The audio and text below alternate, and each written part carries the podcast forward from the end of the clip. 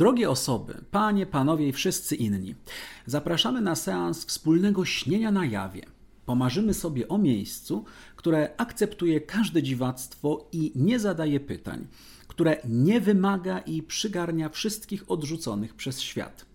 Zatęsknijmy i przyśnijmy sobie razem takie miejsce.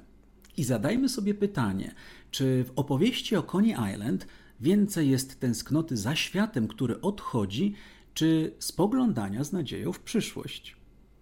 To pytanie zadam dzisiaj w premierowym podcaście Open Mic moim dwóm gościniom, Karolinie Sulej i Oldze Ciężkowskiej.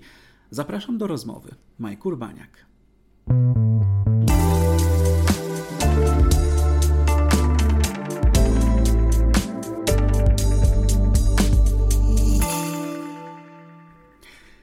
W 2018 roku wydawnictwo Dowody na istnienie zaserwowało nam książkę reporterską Karoliny Sulej Wszyscy jesteśmy dziwni. Opowieści z Coney Island. A pod koniec 2021 roku Teatr Nowy w Łodzi zaserwował nam spektakl na podstawie tejże książki. I to jest właśnie powód mojej dzisiejszej rozmowy z autorką książki i reżyserką spektaklu. Reporterką Karoliną Sulej i reżyserką Olgą Ciężkowską. Cześć. Tak, tak, cześć. Witajcie serdecznie. Cieszę się, że udało nam się wspólnie spotkać na łączach i zaczynam szybko od pytania do Karoliny.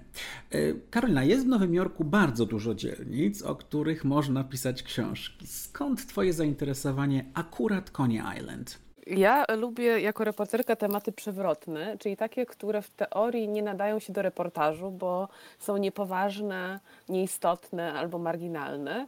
I do takich tematów bardzo długo należała popkultura, czy też rozrywka, bo Coney Island jest dzielnicą, gdzie została wymyślona amerykańska rozrywka, a właściwie nie tylko amerykańska dziś, globalna. To w jaki sposób korzystamy z internetu, oglądamy telewizję, to co nas bawi albo śmieszy, nie wiem, przestrasza, to zostało mhm. tam wymyślone. Więc y, byłam ciekawa, jak wygląda takie miejsce, gdzie się rodziły te mechanizmy, gdzie się tworzyły miejsca, gdzie się tworzyły persony, które nam wymyślały, jak się mamy relaksować i dlaczego. I to był jeden powód. Natomiast drugi powód był taki, że dowiedziałam się, e, że na Coney Island istnieje ostatni taki w Ameryce, a może i na świecie, freak show. E, a tak się składa, już się przyznam do czegoś bardzo prywatnego, że freak showami się interesuję od nastoleństwa i moim ulubionym serialem, jednym z pierwszych seriali tak zwanych poważnych w nowoczesnym stylu było Karniwale, e, czyli mhm. serial o trupie takiego e, cyrku podróżującej po Stanach e, i bardzo mi się podobała taka koncepcja azylu dla wszystkich osób, które z jakiegoś powodu do społeczeństwa nie pasowały, która była wpisana we freak show. I chciałam zobaczyć, jak to dzisiaj w tym świecie, który obiecuje nam różnorodność, obiecuje nam tolerancję, obiecuje, że takie miejsca już nie są potrzebne, bo wszyscy możemy być sobą. Jak takie miejsce funkcjonuje i ile z tamtego Coney Island, które na początku XX wieku się rodziło i wymyślało rozrywkę, zostało dziś? I czy nie jest tak przypadkiem, że dzisiaj to miejsce jest bardziej skansenem niż e, źródłem nowości? E, mhm. Chciałam zobaczyć, jak ono żyje. E, jak już je zdążyłam troszkę poznać historycznie, a przede wszystkim też byłam zdziwiona, że nie powstała jeszcze książka, która w takim, wiecie, dobrym stylu polskiego reportażu, z dobrą faktograficzną obróbką, ale też z nadwyżką, bo opowiadało o tym miejscu jako pewnej metaforze. Więc postanowiłam zobaczyć, jak taka osoba, teoretycznie obca, egzotyczna dla tych, którzy tam mieszkają, co ona może zobaczyć w takim miejscu. I mhm. miałam nadzieję, że coś uniwersalnego o naturze ludzkiej. Książka wyszła w 2018 roku, a kiedy tam pierwszy raz pojechałaś? To było że tak powiem, na dwa rzuty. Najpierw pojechałam tam e, w roku 2014 na mhm. trzy miesiące i potem jeszcze raz w 2015 na dwa miesiące.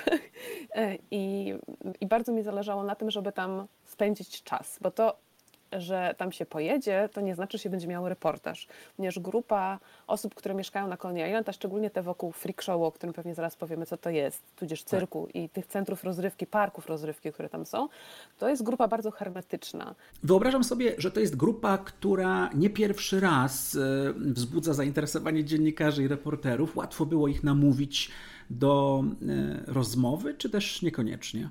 O, to jest tak, wiesz, jak z mhm. Nowojorczykami. Bardzo mhm. miło jest na pewnym poziomie powierzchownym, e, a jak chcesz dostać się naprawdę głęboko i dowiedzieć czegoś, co nie jest ogólnikiem albo taką anegdotą, która wszystkim jest serwowana, no to wtedy musisz się zdecydowanie napracować. I ja, żeby się dostać do Dika Ziguna, który również pojawia się w przedstawieniu, Guarany przez Sławomira Suleja e, do Dika Ziguna, który jest takim nieoficjalnym, nieoficjalnym burmistrzem Coney Island i e, szefem Coney Island USA, czyli tego freak show. Musiałam miesiąc chodzić od osoby do osoby, e, żeby się zgodził na audiencję i ta audiencja też była warunkowa i jeszcze nie oznaczała wywiadu. Mhm. Zanim zaczęłam zadawać pytania o Coney Island, musiałam najpierw ja wystarczająco przekonująco wytłumaczyć, czym dla mnie Coney Island jest i może być i e, w ten sposób zdobyłam zaufanie osób, którym rzeczywiście zależy na tym, żeby mm, ta opowieść o koni przetrwała, ponieważ teraz jest tak, że to miejsce jest zawłaszczane przez rozmaite podmioty i to od lat. E, to się nie mhm. kończy. E, I to zarówno przez nie wiem, wielkich deweloperów, jak i przez wielkie sieci handlowe, ale też przez hipsterów, przez turystykę. I to, co było największą jakością tego miejsca, to znaczy, że ono było stworzone rękoma outsiderów, imigrantów, osób, które nie miały grosza przy duszy, e, artystów, którzy nie chcieli ograniczać swojej e, twórczości nijak, e, mhm. i wszystkich, którzy mieli jakieś utopijne pomysły na wspólnotę, no to to zaczyna rzeczywiście przemijać. Więc miałam takie wrażenie, że idę do czegoś pomiędzy właśnie, nie wiem, wyspą na Pacyfiku, którą zalewa ocean, a, a parkiem narodowym, który który jakby został utworzony nieoficjalnie przez ludzi, którym zależy na tym, żeby ta kultura i popkultura traktowana poważnie ocalała. Zlokalizujmy zatem dla słuchających nas osób Coney Island i umieśćmy jej dzieje na osi czasu to myślę, że do uproszczenia możemy powiedzieć, że mm, od końca XIX e, wieku e, do, do początków XX się tworzy e, zrąb Coney Island, która to mm, wyspa była kiedyś no takim po prostu kawałkiem tra, takiej trawiastej powierzchni w kształcie skórki od banana, bo ona się znajduje tak jakby na południu Brooklynu. To jest mm-hmm. najbardziej południowy fragment Nowego Jorku. E, bardzo niewielki fragment e, tak naprawdę tego miasta. E, kończą się tam wszystkie linie metra zbiegają się, więc jak chce się pojechać najbardziej na południe Nowego Jorku, to się trafia na Coney Island i tam na tej trawiastej wyspie było mnóstwo królików, stąd nazwa Coney od holenderskiego określenia na królika, bo tam Holendrzy na początku tę wyspę opanowali. Mm-hmm. Potem, no w końcu był to Nowy Amsterdam.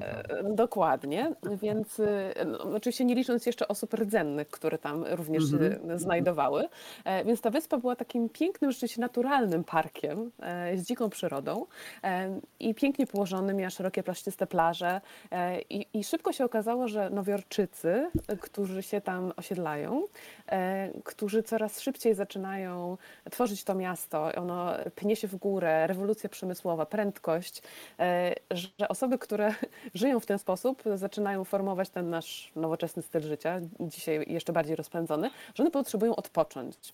I okazało się, że Coney Island się świetnie do tego nadaje, że można tam na tej plaży wypoczywać, zaczynają tam powstawać E, niewielkie takie budy z piwem, powiedzmy, potem coraz bardziej mhm. luksusowe e, miejsca, hotele, no i się robi coraz więcej tych turystów tam, więc wyspa nagle e, staje się nieporęczna jako wyspa i buduje się taki, e, taki najpierw most, a potem e, się po prostu wysypu, wysypuje piasek, żeby doprowadzić połączenie kolejowe, potem drogę. No i Coney Island w ten sposób jest coraz bardziej zasiedlany i tam coraz więcej przybytków, różnego rodzaju przyjemności. To jest taka wyspa odpoczynku.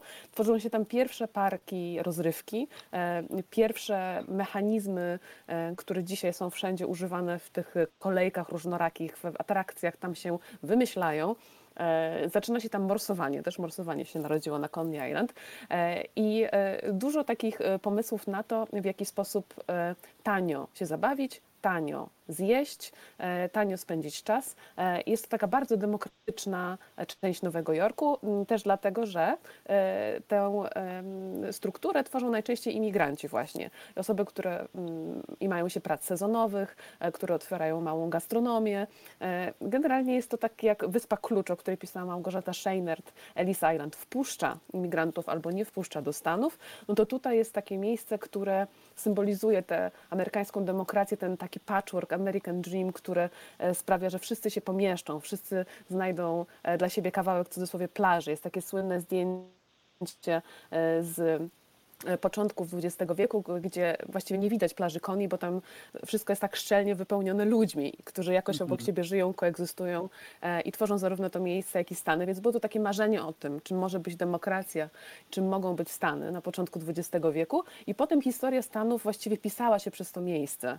E, wszystkich kryzysów, wszystkich szans. Historia Nowego Jorku też oczywiście była tutaj istotna, bo wraz z nastaniem lat 50. czy 60. rozrywki rozrywka taka, e, powiedziałabym, e, na powietrzu, tak, w parkach rozrywki przestała być tak atrakcyjna, bo się pojawia telewizja, e, kina samochodowe.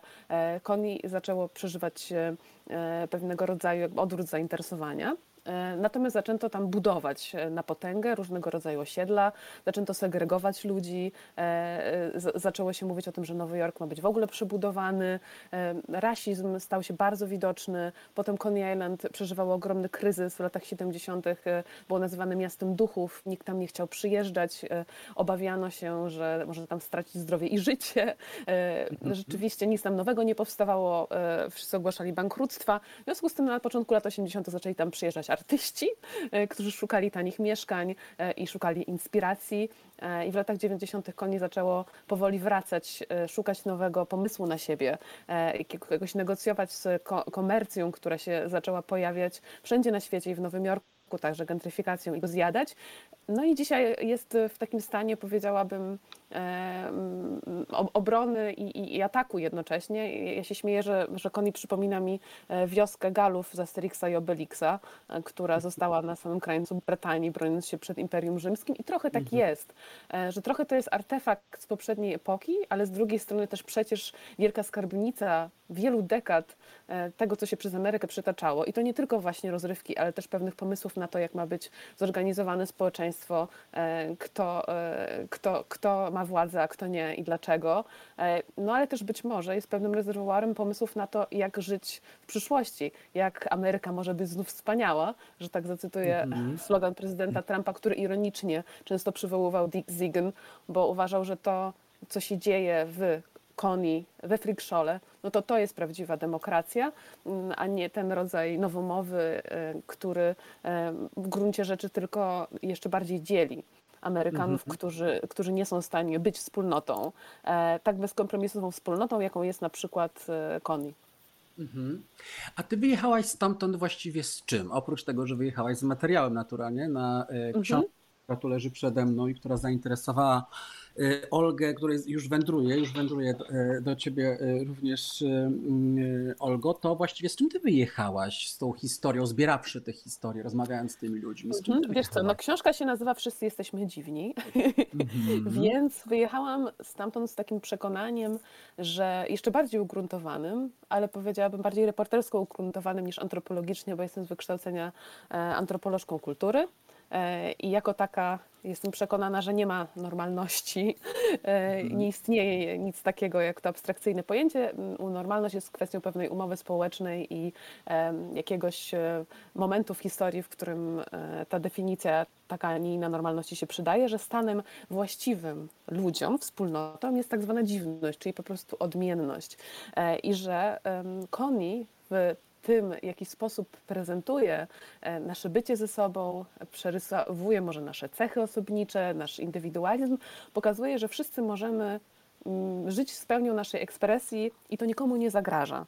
Że wyjechałam stamtąd z wielką lekcją demokracji i tego, jak radzić sobie z obcością, z lękami przed obcością, e, z tym, żeby e, samemu się odważyć, wyjść z jakiejś sztancy i że świat, w którym chcę żyć, to jest świat, w którym się na to wszyscy odważamy. E, I żeby się nie bać końca świata, jeśli się to wydarzy, jest to bardzo, bardzo queerowa opowieść. Ja nie użyłam chyba ani razu tego słowa w książce, bardzo nie chciałam, ponieważ chciałam, żeby ona była opowieścią o tym, w jaki sposób możemy mówić o dziwności czy o nienormatywności takim językiem no, bardziej uniwersalnej metafory. Tak? I, I chciałam też o tym mówić językiem performance'u. Dla mnie było bardzo ważne to, że ten lęk, tą fascynację innością, e, przełamywanie lęku, oswajanie dziewaka w sobie, że to wszystko nie tylko się tam e, o tym mówi, ale też się to robi. Mhm. Więc z tym wyjechałam. Mhm. I czy w powieści o Coney Island więcej jest tęsknoty za światem, który odchodzi, czy spoglądania z nadzieją w przyszłość? Że posłużę się tym pytaniem, od którego zacząłem, które mhm. zaczerpnąłem z programu, spektaklu. Jak odpowiadasz na to pytanie? Wiesz co, wydaje mi się, że, mm, że spoglądanie w przyszłość tam niewątpliwie jest. Nie wiem, czy nadzieja to jest to słowo, które by tam zostało użyte, szczególnie mhm. przez Dika, Ziguna. Wydaje mi się, że to jest w pewnym sensie konieczność, że, e, że w pewnym momencie mm, Twoje poglądy, Twoja wrażliwość to nie jest nawet kwestia nadziei, że je masz, tylko po prostu nie potrafisz inaczej żyć. E, I, I to mi się wydało bardzo przejmujące, że są osoby, mhm. które po prostu bez względu na koszta, nie kalkulując w tym dzisiejszym świecie, który ten dyskurs kapitalistyczny nam pakuje, że słownik nawet humanistów jest nim napakowany, to są po prostu ludzie, którzy um, żyją wedle kodeksu, który może się niektórym wydawać niemodny, a niektórym się może wydawać użyteczny, a niektórym może się wydawać przyszłościowy, ponieważ ten świat taki, jaki znamy, nie sprawdza się, a oni po prostu muszą tak żyć, bo to jest e, w ich żyłach. Mm -hmm. No ta historia rzeczywiście jest bardzo ciekawa, ale też e, skomplikowana. Nie wiem, czy widziałaś, ale bodaj no, tydzień, może dwa tygodnie temu w New York Timesie był tekst o A, no Dicku, nie widziałaś go. No Oczywiście. właśnie, że, że został e, właściwie usunięty, można powiedzieć, siłowo z tego stowarzyszenia, e, właściwie Coney Island USA, które zakładał, będąc tym nieformalnym tak. burmistrzem.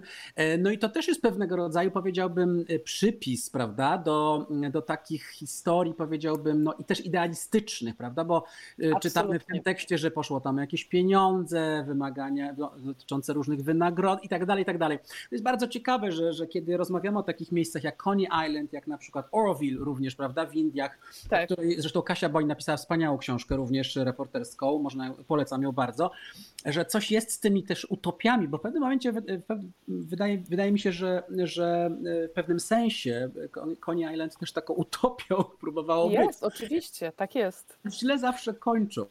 Wiesz co, powiem tylko jeszcze jedno słowo, zanim no. Oldze oddam głos. Rzeczywiście no. i zresztą moja koleżanka z dowodów na istnienie i prywatnie przyjaciółka Urszula Jabłońska napisała książkę mm o mhm. utopiach Światy wzniesiemy nowe i e, uważamy obie, że wszyscy jesteśmy dziwni i Światy wzniesiemy nowe, to się świetnie uzupełniają te obie książki, bo jedna jest o utopiach w ogóle różnych pomysłach europejskich na nie, a druga jest o amerykańskiej utopii w działaniu, czyli o Koni e, właśnie, a, a ta cała historia z Dickiem jest rzeczywiście bardzo um, taka poglądowa, ponieważ te sprawy związane z negocjacją władzy w organizacji, właśnie tym, jak ona ma być korporacyjna, a jak ma nadal być taką mhm. właśnie komuną, trwają od lat, odkąd ja tam byłam właściwie.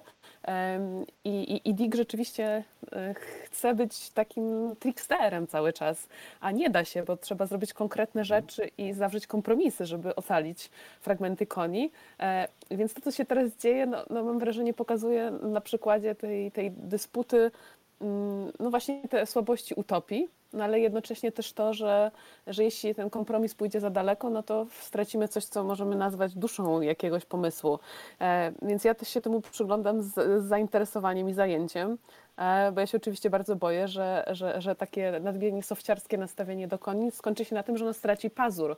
A to nie jest mhm. takie milusie miejsce, family friendly. To jest miejsce, gdzie naturę ludzką się rozdrapuje i, i pokazuje ci w krzywym zwierciadle, żeby się coś w tobie zmieniło, żeby była jakaś transformacja, zmiana. Ona zawsze boli.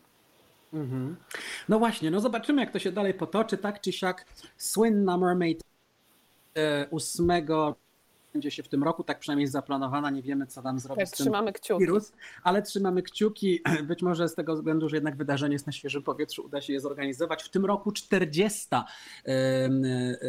Mermaid Parade, czyli właściwie to pokazuje też, że już mamy kilka dekad. Powiedz jeszcze, zanim zawędrujemy do teatru, co to jest za uczucie oglądać książkę, własną książkę na teatralnych deskach? Y, obawa, radość, duma? Po trochu wszystko, to co powiedziałeś, ale to, co przede wszystkim chciałabym przywołać, to takie uczucie, z którym wyszłam, jak się spotkałam e, z Olgą e, Ciężkowską i Zanią Mazurek między innymi i z całym zespołem i zaczęły mi tłumaczyć e, twórczynie, jak widzą moją książkę, jak widzą ten spektakl, co rozumieją i przy nich to może się nie popłakałam, ale jak wyszłam, to się popłakałam, ponieważ zrozumiałam, że to są moje wymarzone czytelniczki, że one po prostu mhm. przeczytały tę książkę tak, jak ja sobie wymyśliłam, że można ją czytać i że nie, nie słyszałam jakiejś bardziej prawdziwej i porywającej interpretacji i wyszłam z tego spotkania przekonana, że niezależnie od tego, jak, jak będzie to przedstawienie, to ja im ufam i mogą robić cokolwiek chcą, bo one po prostu wszystko kumają, mówiąc tak kolokwialnie.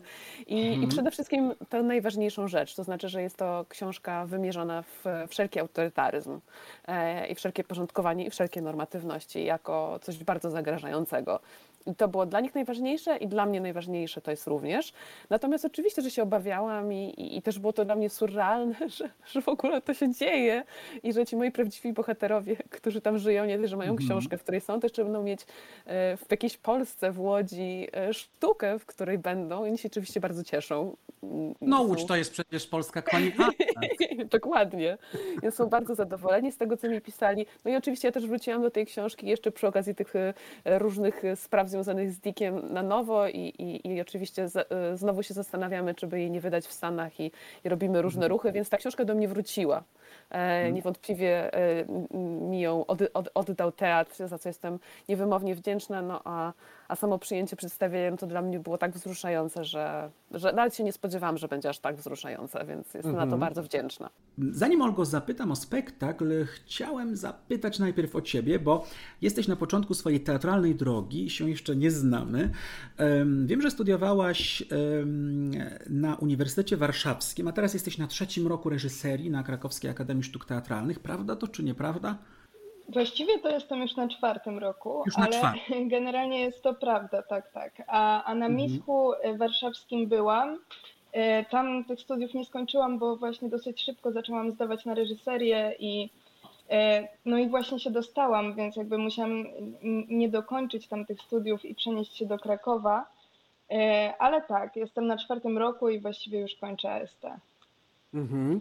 I e, w, masz tam na koncie, jak rozumiem, asystenturę Grzegorza Jarzyny przy, przy dyplomie w, w, szkole i była też Maja Kleczewska po drodze z twarzą w twarz w Teatrze Powszechnym, więc rozumiem, że to było takie twoje wejście bardziej e, praktyczny teatr z uznanymi już twórcami i twórczyniami. Teraz, jak rozumiem, Twoją przystanią jest Teatr Nowy w Łodzi, realizujący od niedawna projekt Nowej Młodzi, którym zawiaduje Remigiusz Brzyk i to jest tam Twoja druga praca. Czy coś zgubiłem? Nie, nie, masz, masz rację.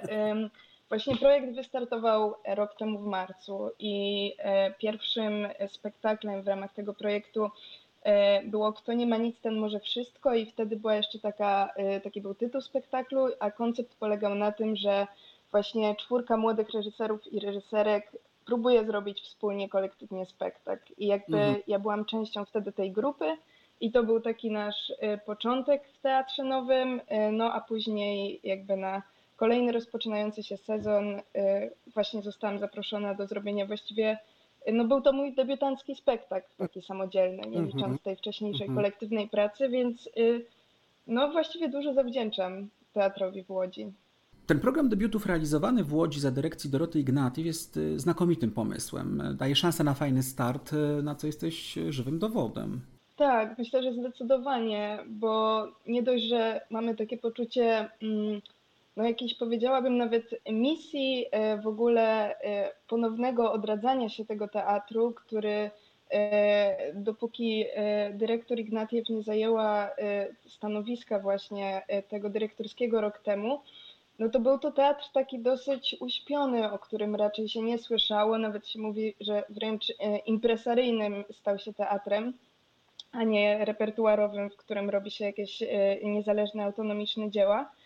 No i teraz mam wrażenie, że jest to taka jakaś wspólna praca wszystkich przychodzących tam twórców nad tym, żeby dać mu drugie życie, żeby wrócić też gdzieś do um, takiej lewicowej tradycji, która leży gdzieś u podłoża tego teatru jeszcze sprzed lat.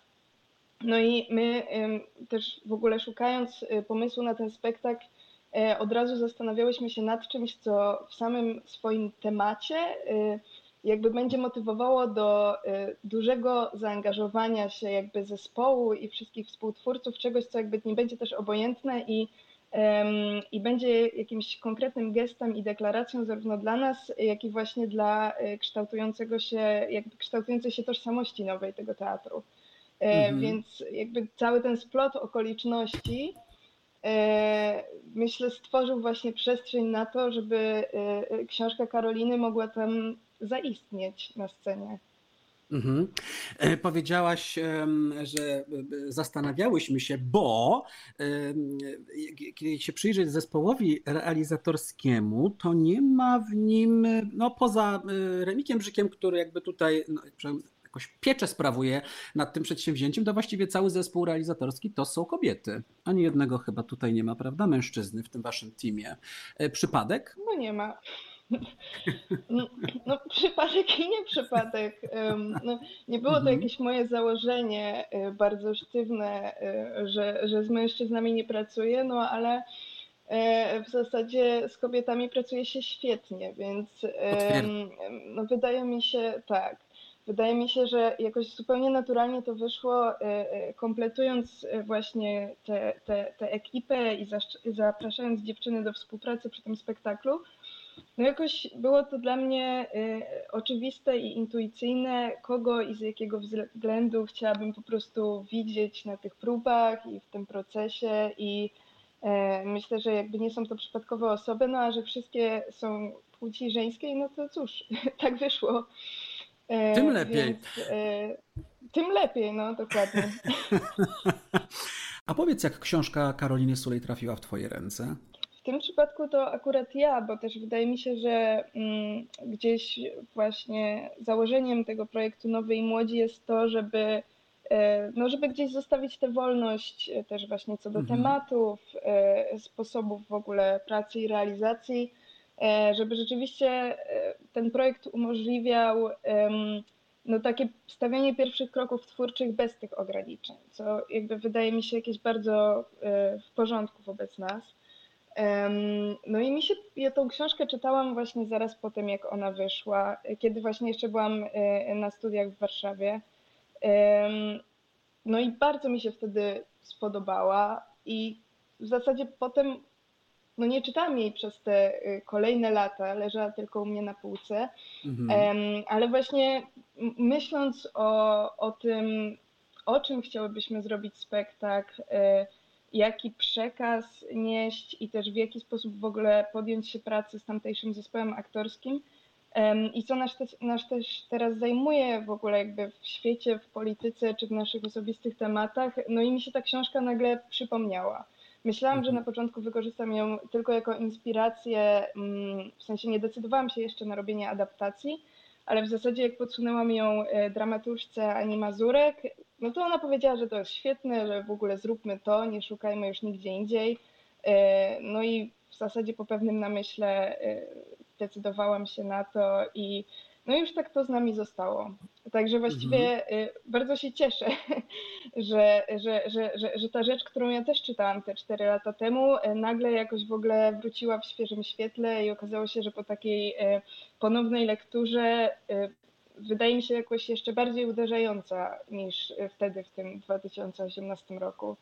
To jest bardzo interesujące, co mówisz, bo ja przed obejrzeniem spektaklu w Teatrze Nowym w Łodzi też wróciłem po kilku latach do książki i zaciekawiło mnie to, jak ona ewoluuje z czasem, jak zaczęła rezonować z tym, co e, dzieje się w narodowo-katolickiej Polsce, która postanowiła programowo zwalczać inność i wpychać nas w jedną formę. E, Karolina, masz podobne refleksje? Tak, ja się, ja się bardzo zdziwiłam, bo ja szczerze mówiąc też do niej nie, nie zaglądałam i czułam, że ona mhm. E, wtedy powinna była pracować i, i jakoś tak właśnie, że, że wtedy zapracuje najlepiej, kiedy właśnie była na świeżo, a tak naprawdę okazuje się, nie wiem, może to nie jest dobra informacja o czasach, w których żyjemy, że ona mhm. jest jeszcze bardziej aktualna, jeszcze bardziej uniwersalna, że te problemy, które ona pokazuje, one się jeszcze bardziej wyostrzają, a to jak Olga, jak Ania ją wzięły, opowiedziały, uzupełniły i pokazały na deskach teatru, to sprawia, że ona jeszcze bardziej ten komentarz ma, mam wrażenie, adekwatny, wyostrzony i jeszcze bardziej jest o Polsce niż była wyjściowo. Mhm. No tak, no to znamy tę prawdę o tym, że tekst oczywiście zupełnie inaczej działa, kiedy go czytamy, a zupełnie inaczej działa, kiedy ląduje na teatralnych deskach. Jak się pracowało właściwie z, z, z aktorskim zespołem nad tym, nad tym, y, y, nad tym tekst, nad waszą adaptacją i nad tym spektaklem? Y, bo też rozumiem, że jakoś już byliście oswojeni z racji tego, że pracowałaś właśnie wcześniej, o czym powiedzieliśmy, w ramach tego projektu Kto nic nie ma, ten może wszystko. Więc to było już takie, taka oswojona praca, w miarę łagodne żeglowanie, czy jakieś problemy były po drodze? Opowiedz, opowiedz. Może w problemach to nie będę się jakoś e, tutaj e, zagłębiać, żeby nie robić złego PR-u, ale oczywiście problemów żadnych nie było poważniejszych. Akurat co do oswojenia, to z tej poprzedniej e, produkcji znałam tylko Katarzynę Żuk, która tutaj we Wszyscy Jesteśmy Dziwni występuje w roli Nati patchworkowej dziewczyny, a mm, reszta zespołu aktorskiego to byli ludzie nowo poznani przy okazji tego projektu, e, ale mhm. będący na etacie też w Teatrze Nowym. No więc e, bardzo to była ciekawa praca, po pierwsze ze względu na to, że wybrałyśmy sobie obsadę celowo o ludzi z bardzo różnych, znaczy mieszczącą w sobie ludzi z bardzo różnych pokoleń, w różnym wieku, też e, cztery kobiety, jeden mężczyzna, ale jakoś tak mniej więcej e, się to układało, że miałyśmy e, mniej więcej swoją rówieśniczkę w zespole oraz osoby w wieku naszych rodziców oraz osoby potencjalnie możliwie w wieku naszych dziadków.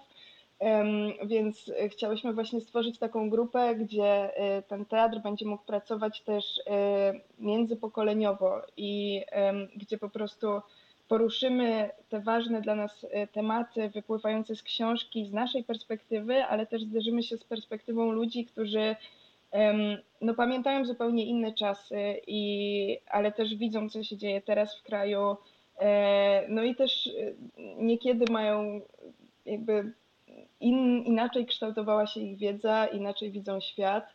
Mhm. Gdzieś koniec końców okazało się, że wszyscy jesteśmy bardzo tym mm, zgodni, co chcemy powiedzieć, i mam wrażenie, że otrzymałam od całego zespołu bardzo dużo e, zaangażowania, wsparcia i takiego zbiorowego poczucia, że to jest naprawdę ważne, co próbujemy zrobić, zwłaszcza na ostatnim etapie.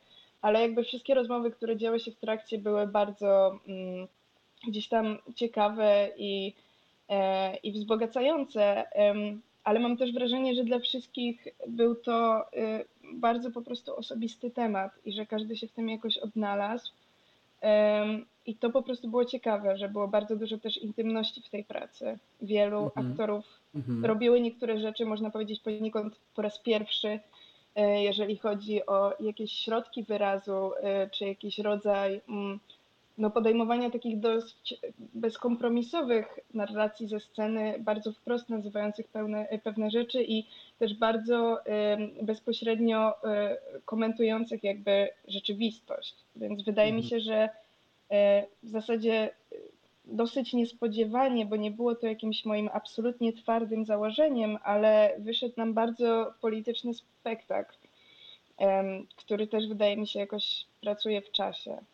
E, więc, no więc tak. A mhm. co do samych metod pracy, no to były one bardzo różne, no bo y, z jednej strony właśnie wybrałyśmy y, pięcioro bohaterów z książki Karoliny, y, którzy jakoś tam wydawali nam się najciekawsi właśnie do opowiedzenia ich historii na scenie, czyli właśnie Nati, Dika Zigana, Bambi the Mermaid, i Filomenę Marano, a do tego stworzyłyśmy postać e, takiego Mister Strange'a, ale bardziej wyabstrahowanego niż ten naganiacz e, e, właśnie z koni, który jakby aktorka grająca tego Mister Strange'a, takiego trochę mistrza ceremonii, prowadziła też postać, którą właśnie nazwałyśmy sobie Wyspa, więc z jednej strony była to praca taka, której dużo staraliśmy się dowiedzieć o tych ludziach, e, oglądać filmiki z nimi, e, czytać wywiady, bardzo taka ciekawa i poznawcza praca, no ale z drugiej strony też jakoś przekładać to, miksować język i treści z książki z tematami, które dla nas są ważne, istotne i dokładają jakąś taką właśnie osobistą cegiełkę. Więc w tym sensie mhm. myślę, że to była bardzo taka praca, która szła stopniowo coraz bardziej w głąb i gdzieś te po prostu treści zaczynały się splatać ze sobą coraz intensywniej. I uważam tak naprawdę, że jest to dosyć wierna adaptacja i y, i totalnie jest o tym Coney Island, a mimo wszystko y, nie jest to taka sucha reportażowa faktografia, tylko coś, co, y, co jest jakimś takim mikroświatem scenicznym, abstrakcyjnym, y, metaforą właśnie bardzo mocną, tak jak mówiła, mówiła Karolina i, i, i, i to żyje jakoś tak na takiej przestrzeni też fabularnej nam się udało to stworzyć, więc no, to mhm. chyba tak tyle w ogóle. Mhm. Szanowny panie prezydencie Donaldzie Trumpie, wiem, że wolałby pan, żebym umarła, albo najlepiej nigdy się nie urodziła. Zdecydowałam się jednak napisać do pana. Może pan pomyśleć, że to impertynencja. Ja wolę myśleć, że śmiałość. W Ameryce, o której pan marzy, nie ma dla mnie miejsca. Jestem kobietą, jestem feministką, jestem Meksykanką, jestem lesbijką, jestem niepełnosprawna. Gdyby zobaczył pan moje zdjęcie, dodałby pan, że jestem również brzydka, wręcz obrzydliwa. Właściwie to nie wiem, czy powiedziałby pan, że jestem kobietą. Nie wiem nawet, czy powiedziałby pan, że jestem człowiekiem. To fragment zaczerpnięty z książki Karoliny, mm, w spektaklu słyszymy go jako monolog Nati, którą gra wspomniana już Katarzyna Żuk. I muszę powiedzieć, że to jest wstrząsający monolog. Publiczność słuchała go z zapartym tchem, a potem biła brawo, przynajmniej kiedy ja byłem na spektaklu. To też jest dramaturgiczne szczytowanie tego przedstawienia. Um, jak ci się, Karolino, słuchało tego monologu? Wiesz co, no, no ja płakałam, no jestem płaczliwa osobą, reaguję płaczem na wiele rzeczy, ale, mhm. ale ja mhm. przede wszystkim mam wstrząśnięta tym, jak, jak Katarzyna Żuk to y, poczuła, jak ona to wzięła i wypowiedziała, szczególnie, że jestem z Nati w kontakcie i, i też wiem, jak dla niej było to ważne, żeby móc opowiedzieć swoją historię y, i żeby ona trwała i mhm. jak była szczęśliwa, że tą historię może opowiadać właśnie tak z takiej pozycji nie tylko bycia uciemiężoną, ale też właśnie trochę ironiczną, samoświadomą.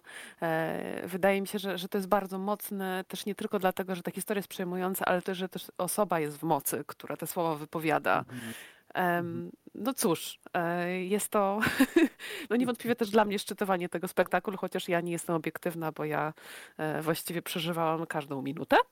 Ale tak, na, spotka- na, na spektaklach dwóch, na których byłam, e, z kolei zapadła totalna cisza na spektaklu, jak, mhm. jak to się wydarzyło, ten monolog. I, I mam wrażenie, że jest to taka opowieść, która trafia no, do właściwie ka każdego, kto może przyjść jako widz e, do teatru, że to jest po prostu mhm. uniwersalna ludzka historia, która działa. Powiedz, Olgo, jakie docierają do ciebie głosy po tej premierze? Słyszę ogólnie bardzo dobre rzeczy, co mnie niezwykle cieszy.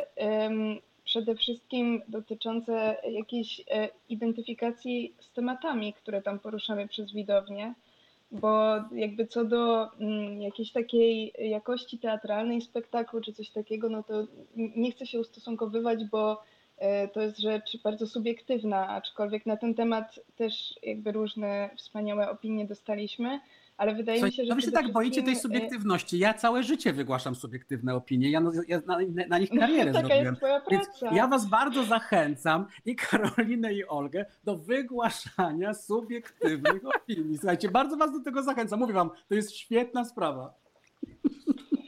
No to w zasadzie mogę powiedzieć, że jak ostatnio po miesiącu niegrania oglądałam swój spektakl na drugim secie e, po premierze, e, to bardzo mi się podobał, nawet bardziej niż kiedy go robiłam i stwierdziłam, że jest to bardzo przyzwoity kawałek teatru. Taka o. jest moja opinia i, um, i uważam, że po prostu cudownie są tam aktorzy i naprawdę robią świetną robotę. Więc tyle jeśli chodzi o subiektywne opinie, a jeśli chodzi o jakieś opinie właśnie ludzi z zewnątrz, to w ogóle spotykamy się z bardzo dużą ilością reakcji zupełnie obcych ludzi, widzów, którzy E, tam przychodzą, co wydaje mi się, że jest nieczęste, że jakieś tam właśnie wyrazy uznania płyną nie tylko od, e, od znajomych, tylko no na przykład właśnie ta Paulina Walędziak, która gra postać Wyspy i Mister Strange'a, regularnie wysyła mi screeny e, wiadomości, które przychodzą do niej na Messengerze z gorącymi podziękowaniami albo w ogóle jakimiś wyznaniami o E, o, o zmianie życia wręcz e, przez właśnie e, spektakl i też jakby rolę, którą ona tam prowadzi oraz jakieś właśnie na przykład podziękowania do nas trafiające i zapewnienia o tym, że, że, że naprawdę kogoś to albo poruszyło, albo zmusiło do mhm. refleksji, mhm. więc wydaje mi się, że to jest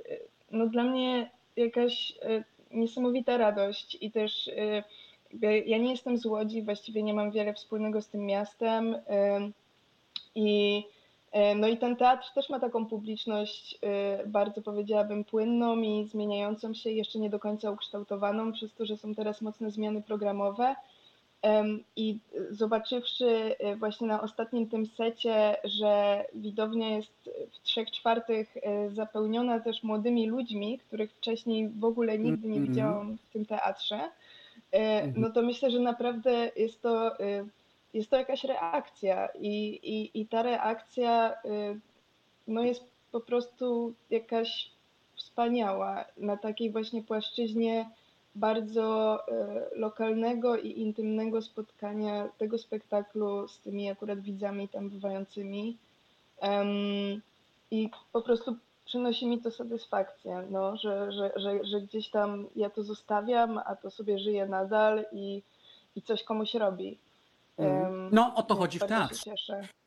O to chodzi na pewno tak. w publicznym. O to właśnie chodzi w teatrze i to jest tak, to jest naj, naj, najwspanialszy rezultat, jeżeli to tak rezonuje. Ja też muszę przyznać, zauważyłem, odnotowałem to, że, że, jest, że, że widownia jest w dużej części młoda i że też jest sporo frików na tej widowni. Oczywiście też to odnotowały po prostu, jak ja to mówię, naszych. Tak, tak. Ja, Widziałam ja, cztery prawda? osoby z niebieskimi mhm. włosami ostatnio na jednym przebiegu, więc. E, to, Tylko to czy już jest to frikowatość w takim razie, jak już jest tu cztery osoby, słuchaj, nie wiem, czy to. Osoby z niebieskimi włosami. Ale... E, Karolina, cztery osoby z niebieskimi włosami w Łodzi na bałutach, ja cię zapewniam, że to jest już Coney Island. E, I, I, mówię to jako osoba, która jest właściwie jedną nogą właśnie stamtąd, bo E, moi dziadkowie, mój tato, cała rodzina mojego taty jest właśnie z Łodzi, więc to jest bardzo bliskie mi miejsce. Spędziłem w nim bardzo, bardzo dużo czasu i e, lubię też do niego, e, lubię też do niego wracać. No i zachęcam właściwie wszystkie osoby nas słuchające na koniec naszej rozmowy do tego, czy z Łodzi, czy nie z Łodzi, do tego, żeby się wybrały do Teatru Nowego w Łodzi na spektakl Wszyscy jesteśmy dziwni. Ten spektakl wyreżyserowała Olga Ciężkowska e, na podstawie książki, którą napisała Karolina Sulej. Najbliższe spektakle e, będą grane 18, 19 i 20 lutego 2022 roku, czyli piątek, sobota, niedziela. Można sobie zaplanować. Olgo, w takim razie czekamy też na, e, na kolejny spektakl. Czy ty masz, powiedz, powiedz jeszcze tylko szybciutko, czy ty masz, masz już coś w planie, czy jeszcze, czy jeszcze nie wiesz, co będziesz robiła w, jako następną rzecz? Trochę wiem, y, mhm. bo zaraz zaczynam próby y, w Wałbrzychu do spektaklu o tytule Jezus. A to mówiła Olga Ciężkowska, która z Karoliną Sulej zagościła w pierwszym podcaście Open Mic przygotowywanym specjalnie dla polskiej edycji magazynu Vogue. E, bardzo dziękuję za to spotkanie i zapraszam na kolejne rozmowy. Mike Urbaniak.